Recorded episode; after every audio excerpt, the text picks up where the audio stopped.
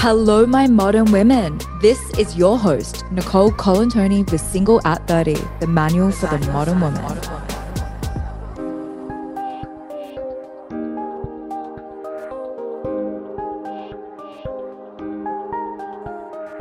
Hello, and welcome back to this last solo app of the season. I wanted to say a big thank you to those of you who have been listening to this season. It was a lot longer than previous seasons, with 21 episodes all up, including the Sunday Dating Scary series. As promised, now whenever a listener writes a review, I will be sharing it before each episode. This week, I saw a review titled My Favorite Addition to My Weekly Routine, with the message The dating landscape, particularly during the pandemic, has been challenging, and this podcast has created a much needed community for all of us navigating the dating scene. Nicole speaks about dating and relationships in such a real and eloquent way. Most of the time, I feel like she's reading my mind. If you want someone who is authentic in your ears every week, you've come to the right place. Thank you, Nicole. Love your work, X. Whoever wrote this review, thank you so much for your kind words. It genuinely means so much. Please DM me and let me know who and where you are so I can send a token of my appreciation. I would also like to announce the first Single at 30 end of season giveaway. All you have to do to go into the running for the giveaway is post on your Instagram story which Single at 30 episode was your favorite, why it was your favorite, and then tag single underscore at underscore 30, as well as a minimum of two friends of yours that come to mind. In return, I will be gifting one of you a $300 voucher at a place of your choice. If you have a private Instagram account, please don't forget to DM me a screenshot of your story so I can verify it. And the winner will be announced one week later.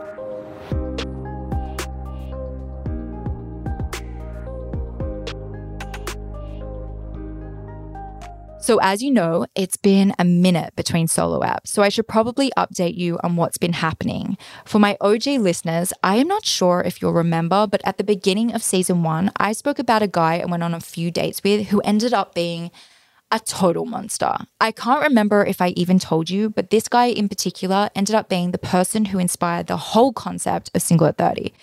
Basically, when I refused to take off my clothes and sleep with him, he asked me if it was because I had a deformed vagina. That was just one of the vile things he managed to say to me that night. But when I went home, I was so shook by the whole experience, I ended up sending a voice note to my nearest and dearest about it. And I remember just staring at the wall for ages, thinking to myself, I can't be the only single woman experiencing this. And I just thought to myself, I want to create a one stop shop where I can just air the realities of being a woman. And in that very moment, the title Single at 30 came to me. Anyways, the reason I'm sharing all of this is because I later found out that a friend dated this same guy and also had a number of horrible experiences with him. And then a year ago, we heard he got engaged to a woman who he had been seeing for something like a year. My friend and I were like, who on earth would ever agree to marry this monster? As it turns out, they were only married for two months before she left him. My friend and I were obviously shocked, but not surprised to find this out. But then last week, I received a follow request from him on Instagram. I can't tell you how much grief this guy caused me a couple of years ago. I felt so violated by him and really questioned my worth because of some of the things he said to me. But it just goes to show you that what goes around comes back around because now he's the one clutching at straws. And in case you're wondering, no, I haven't accepted his follow request and I never will. And that, my modern women, is karma.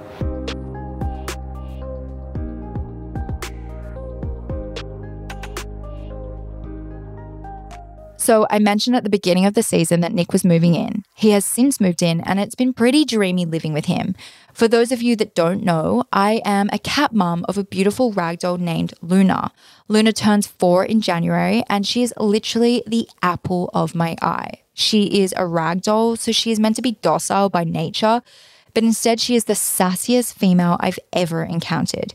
You might know, but ragdolls are known for their floppiness, but Luna literally refuses to subscribe to her breed. And when you pick her up, she goes super tense, almost like a ruler. When I first got her, I remember speaking to the vet because I was concerned about this weird breathing sound she would make when she was unimpressed. She actually made it earlier today, but she would literally stamp her foot and huff. And I would say to the vet, I've never seen anything like this before. Like I grew up with Burmese cats. And the vet was like, yeah, each animal will have behavioral traits that are unique to them. I have no idea where Luna learned those traits, but she's certainly one of a kind. And Luna had been in my life for two and a half years before Nick came into the picture. So, as you can imagine, it was a bit of a shock for her to have to share her space with someone. let alone a man. And when Nick used to come over in the beginning stages of our relationship, Luna would stare at me with these piercing eyes and her face would be all tense, as if to say, Get rid of this imposter. And for the first 10 months of our relationship, after she realized I wasn't going to get rid of him, she would just randomly attack his feet each time he walked past her, or when he was brushing his teeth in the bathroom, or cooking in the kitchen. It was so heartbreaking to watch this little floof act out towards someone I was developing strong feelings for. And there were definitely moments when I was caught in the middle of having to f- defend both of them. And it seriously wasn't until I went overseas for seven weeks and left Nick with Luna for four of those weeks that things started to change.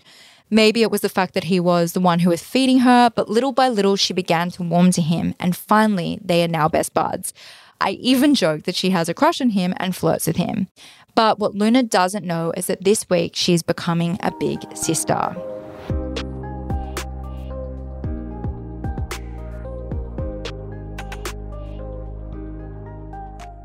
As you all know, Nick and I have been together since July last year, and we are both pretty transparent about wanting to spend the rest of our lives together.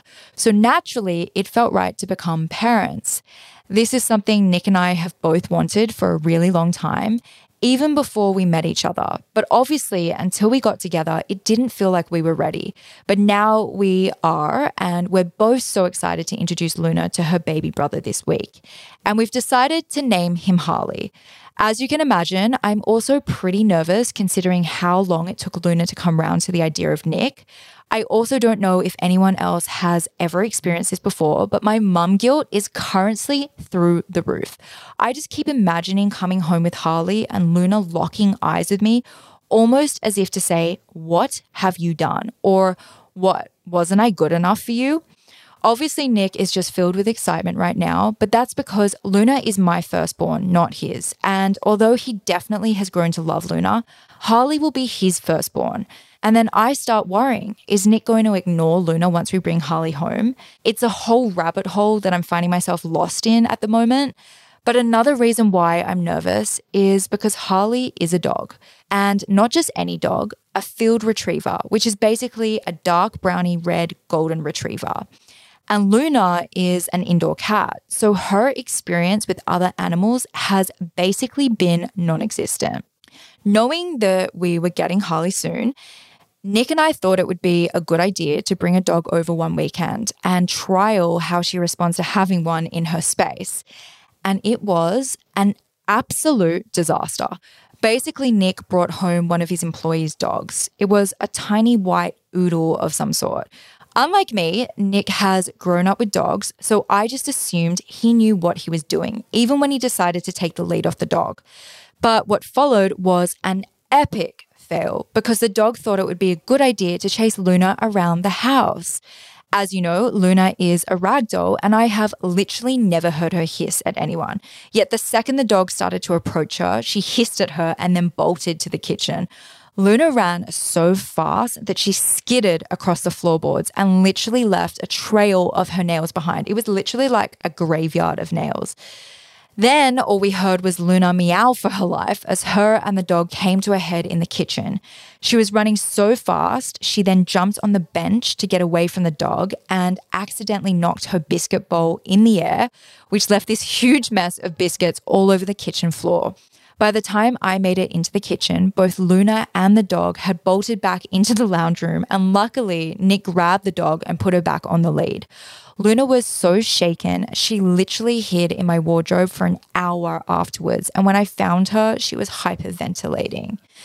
So, as you can imagine, my greatest fear is that the exact same situation repeats itself on Saturday when we bring Harley home. I am hoping that Luna is able to assert herself as the boss pretty quickly. But if any of you have any tips reintroducing dogs to cats, please let me know. As you can see, I need all the help I can get. As for agreeing on the breed of dog as well as the name, I can't tell you how much of an extreme sport that was. Nick is your quintessential guy, so he wanted to name him Buddy or Barney, which was a strong no from me. I personally always had my heart on the name Albert or Winston. I also always wanted a Samoyed or a Chow Chow, but Nick grew up with retrievers. After a lot of research, I realized that a retriever suited our lifestyle best. But by no means was my dog going to be called Buddy. I found out one of his childhood retrievers was named Harley and that his sister recently named her cat Harley. And so together we thought it would be cute if we named our dog Harley too. Since then, I've had a few moments of doubt that I like to describe as the puppy blues. For so long, I had my heart stuck on a floofy dog, and Harley is such a dog dog. So it's taken me a while to warm up to the idea. But when we received photos of what he looked like for the first time last Friday, we were both almost brought to tears. When we pick him up this Friday, I'll make sure to post something to the Single at 30 Instagram so you can all get an idea of just how cute he is.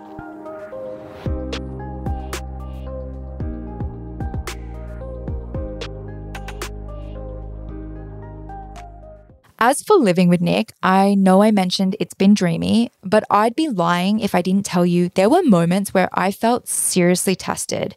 When we got back from our overseas trip, Nick never went back to his place.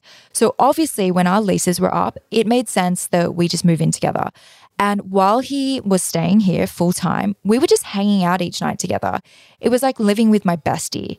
But then once he moved in, reality also set in. Almost immediately, it became apparent that he did a lot of things differently around the house to me. And I was like, oh.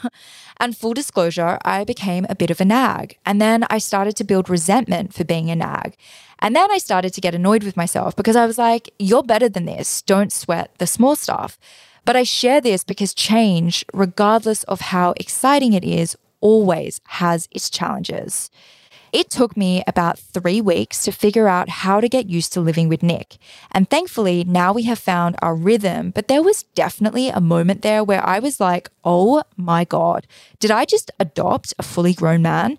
And I hated feeling that way because he's so amazing. But as you know, I had been single for close to nine years. And on top of that, I had been living by myself for close to eight. So I had zero practice when it came to sharing a space with a partner.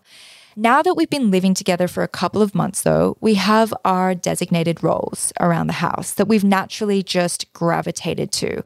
Like anything in life, you have to figure out what works for you. So, my advice to anyone moving in with their partner is try to figure that out ASAP. And instead of nagging or growing resentful over dirty dishes and unmade beds, try to communicate your needs. As Nick liked to remind me during this period, he is not a mind reader.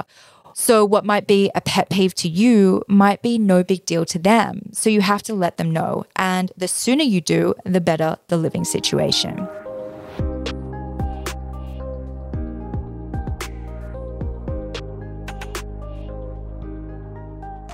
Okay, so a couple of months ago, I ran a poll to see what solo apps you wanted me to do, and how my upbringing affected my dating life was a popular one.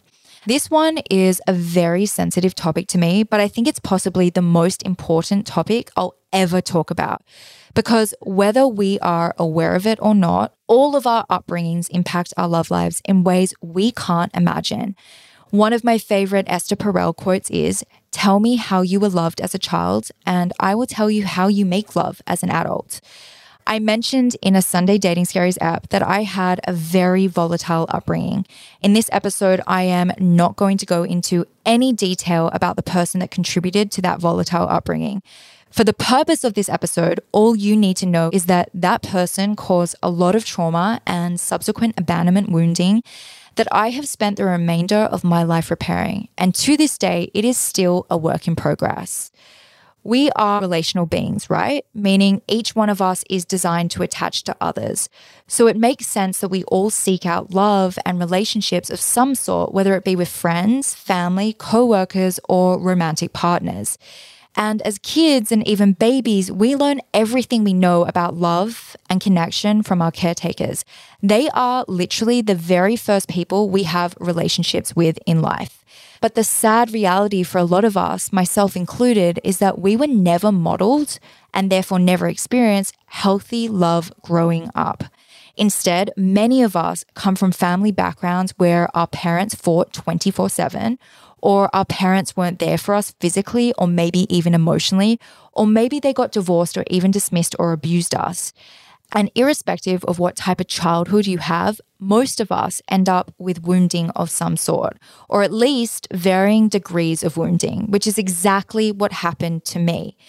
And whether we like it or not, it is our job as adults to make up for all of the needs that unfortunately and for whatever reason weren't met as children or heal the parts of ourselves that were damaged by the people we love most.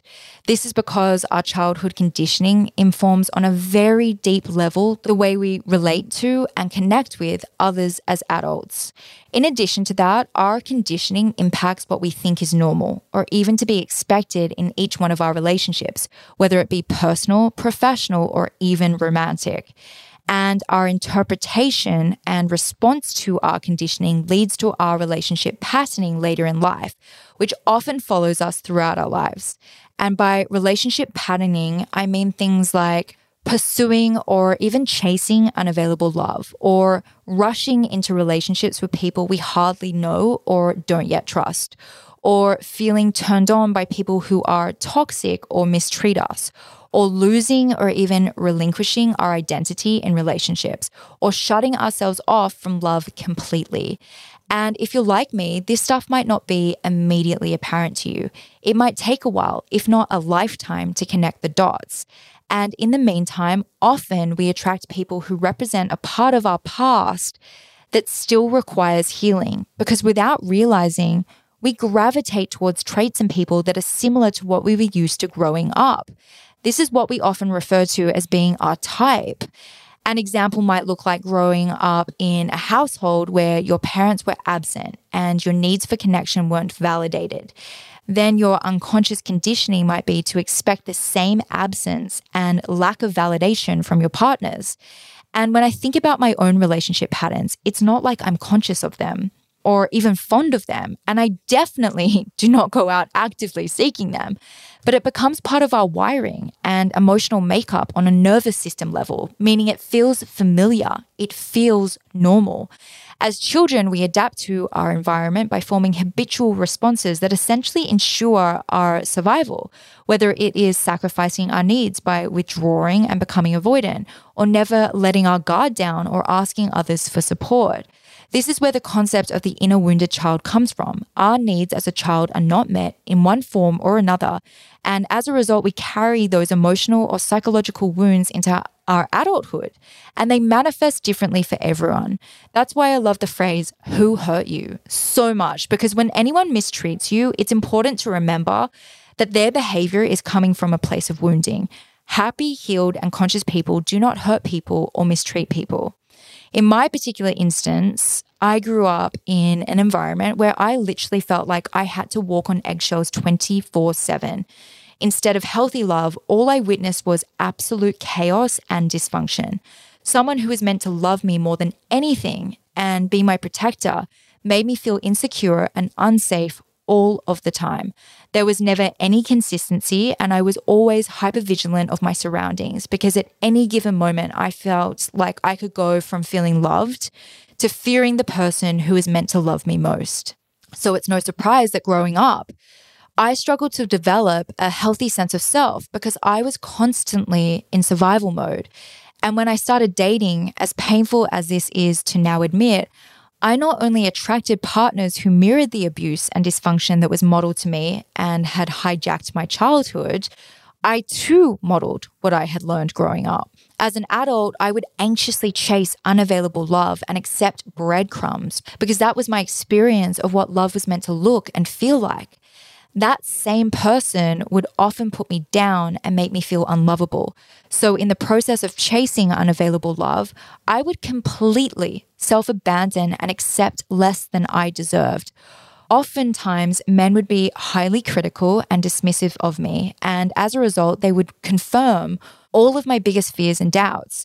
And instead of practicing self love by walking away, I would resort to anger because that was the only form of communication I witnessed as a child. And to give you some background information, I grew up being told I needed a nose job. I was also told that I had a fat tire around my waist that I'd never get rid of no matter how hard I worked out. And when I said I wanted to get fit and healthy, I would purposely be fed McDonald's for dinner When I said I wanted to be a criminal lawyer, I was told that I was better suited to being a secretary for a lawyer. Whenever I would draw or paint a picture, it was chucked in the bin. When I would express my feelings and fears, I was told to suffer and get over them. I had no safe space to retreat to. At any given moment, my door would be slammed open and I would be met with verbal or physical abuse, including when I was dead asleep. I was made to feel like an imposter in my own home. And instead of being able to eat on the couch, I was forced to eat on the floor. I was grounded once for wetting the hand towel after I washed my hands. I was also grounded as a child for being sent home early from school for having head lice. And I knew I had head lice, but I was too scared to tell anyone because I knew I'd get in trouble for it. When I said I wanted to get into university, every night before an exam, a huge fight would break out, ensuring that I wouldn't be able to study or sleep. I was only ever shown love through material things, but at any given moment, those same material objects were taken from me and held ransom until I begged or pleaded. I endured a lot of physical violence from slapping, kicking, to having my bedroom and all my possessions completely vandalized. And so it's no surprise I lacked self confidence and would date men who would criticize my appearance or wouldn't let me eat men who would put me down when I shared my hopes and dreams with them, or who would love bomb me and then make me feel crazy for thinking we were serious. Men who would talk about our future together and then break up with me because it was summer and they wanted to sleep with other women, only to then get back together with me when it suited them in the cooler seasons. It is also no surprise I would end up in relationships that had huge power imbalances, relationships where I never felt like I could be vulnerable or show my real self relationships where I would bend or mold myself to fit into their life, relationships where I was consistently cheated on and gaslighted, relationships where I looked to my partner to validate me. It's textbook, right? I dated men who never made me feel safe, secure, or loved because I grew up never feeling safe, secure, or loved. All I knew was chaos, and that's what I attracted in my partners. I thought it was normal for love to have intense highs and lows because I never experienced peace. I always thought you had to fight for love or to earn love or prove yourself because I was always attacked and beaten down by the person I loved most. In my childhood home, I would alternate between fight or flight mode, and there was never anything in between. And I would mirror that same dynamic in my relationships. I was either fighting with my partners or unable to sleep or eat because I was so anxious when they would ignore my texts or calls, and yet I took them back after every single conflict or betrayal. This was the song and dance I was used to, and it never occurred to me that there could be any other dynamic. And to go back to Esther Perel's quote, in my 20s, the idea of making love literally repulsed me. And I could only sexually connect with my partners when they were choking me, slapping me, or pulling my hair in the bedroom. Intimacy terrified me because I had never experienced it or felt safe being intimate before. Instead, I mistook chaos for chemistry and even connection and was turned on by being dominated and violently handled because that's how I was shown love and that's all I knew. Because I grew up in an environment where what I knew to be love was deeply conditional, I would consistently chase unavailable partners and beg for them to never leave me or take me back, even when I was miserable and knew the relationship wasn't working. And I behaved that way because I was so utterly terrified of being abandoned by them.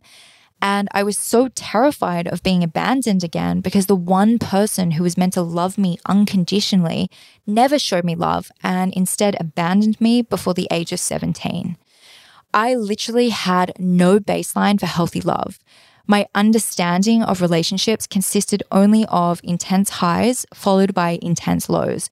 So, what I now recognize as red flags were completely normalized to me. And I used to find turbulent or drama free dates or partners too vanilla or boring.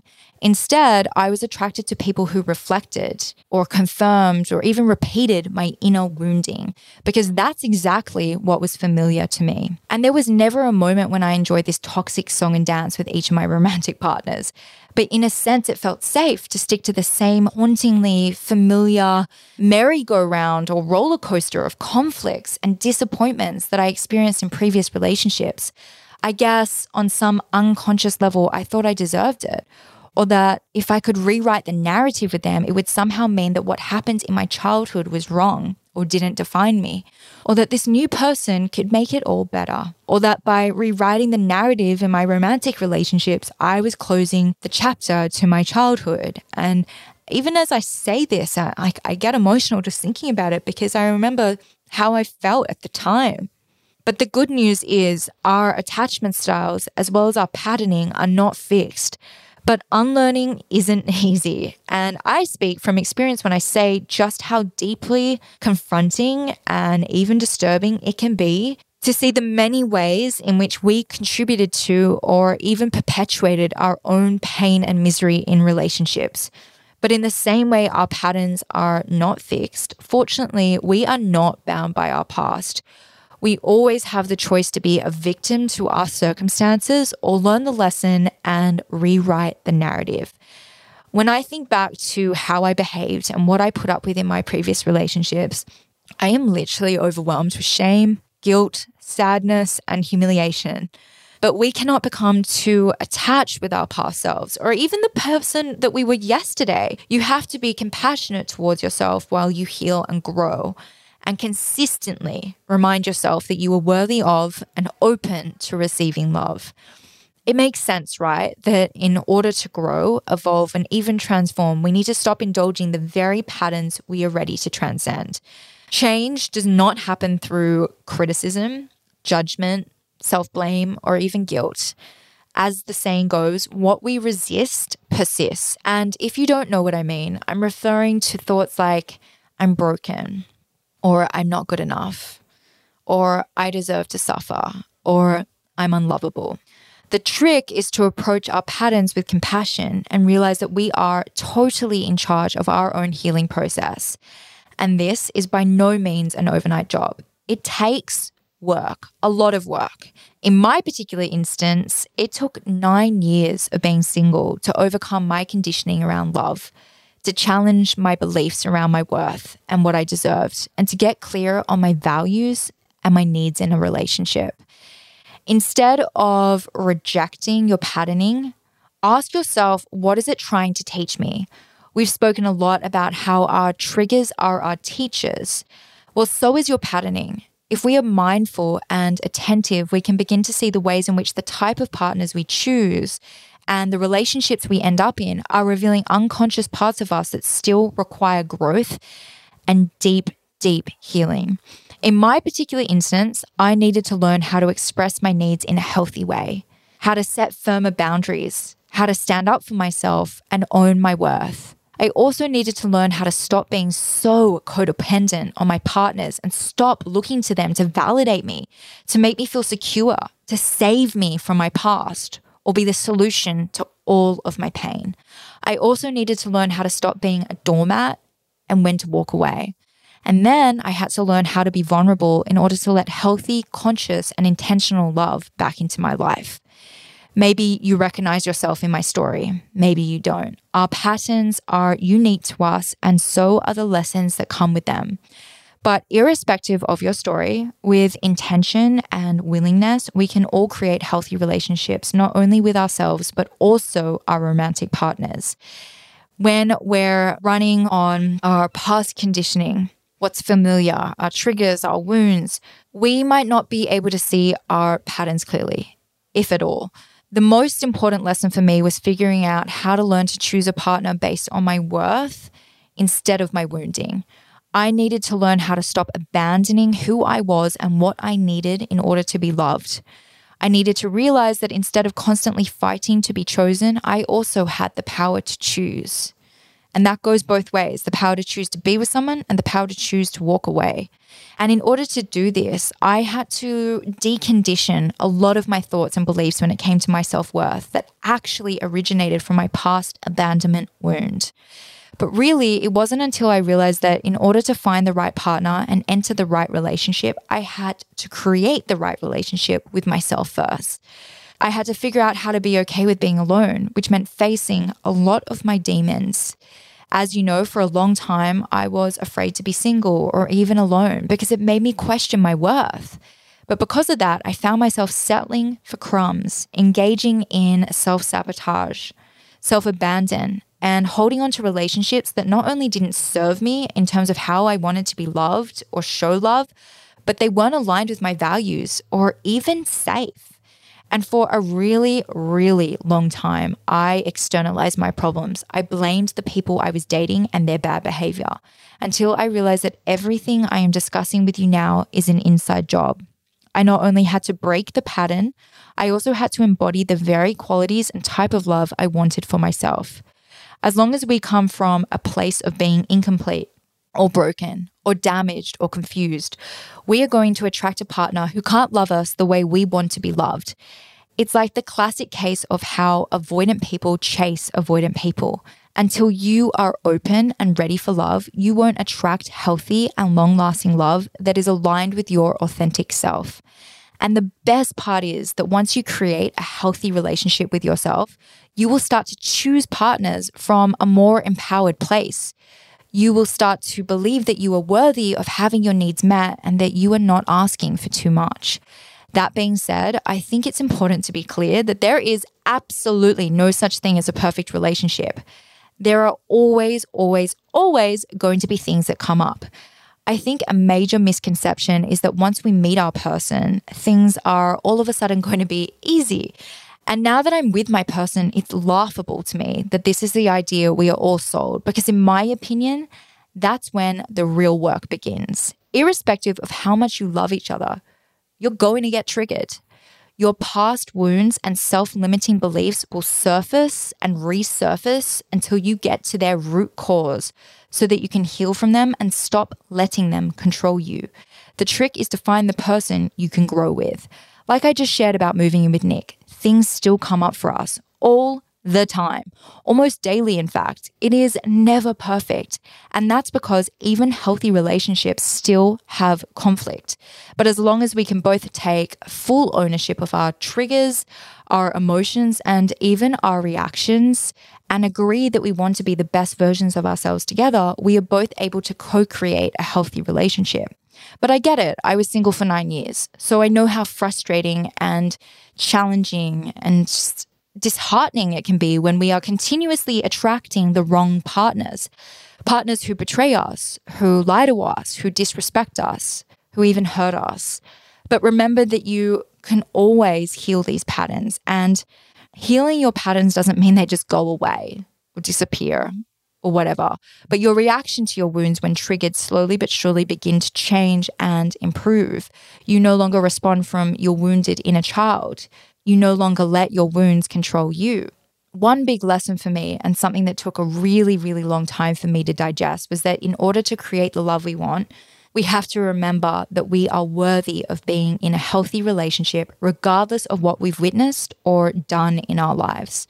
I'll leave it there, but as a reminder, I will be discussing all of this further with my psychologist friend Rachel Tacasio in our upcoming workshop on the 22nd of this month. It's called Why Attracting Healthy Love Starts With You, so if you want to hear more about it, make sure to sign up via the link in the show notes. That's it from me. Thank you so much for making it to the end of another season. There are big, big, big changes to come in season five, which I will be announcing over the next couple of weeks. So please keep an ear and eye out for those. I love you all, and we'll see you then.